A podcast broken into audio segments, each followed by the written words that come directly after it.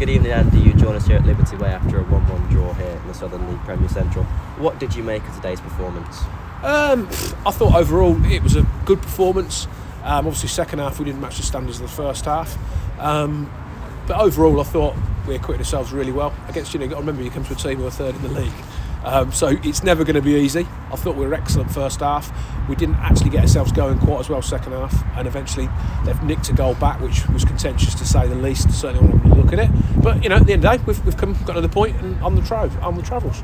And breaking that down, why do you think we played so well in that first half? I thought first half we won at every area of the field. We were better than them. I thought we picked up all the second balls. Um, I thought we played really well. I thought we got it to Jones's feet, caused them a lot of problems.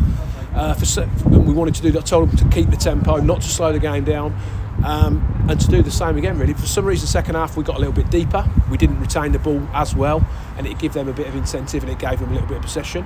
Um, and obviously, the, the, the pendulum swung a little bit in their favour.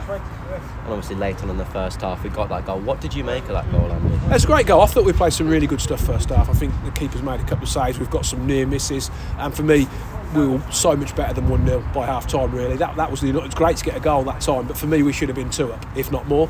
Um, but you know, if you don't take your chances, that, that's what can happen. Obviously, going into the second half, what changed compared to the first half?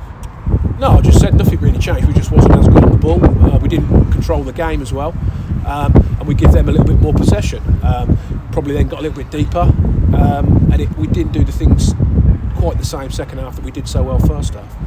And obviously, looking forward to Saturday against Bedford at 12:30. What positives can we take into Bedford? Well, the positives are that we're still in a great position in the league. We've had a real tough run of fixtures. We've had a week where we've beat Boston and we've drew at Russian and Eton. Although both games we'd like to have won and we could have, they're both tough games. You know, so that is the positive. We've come through another week. We've had a, you know a real tough run of fixtures. We know they're all tough. We've come away a few times. Again, we've been a tough week unbeaten. Two more points on the board. Players hopefully coming back from injury. That's enough positives for me. And we train this week, ready to go Bedford next week, and hopefully get back on track with a win. Cheers, Andy. Cheers.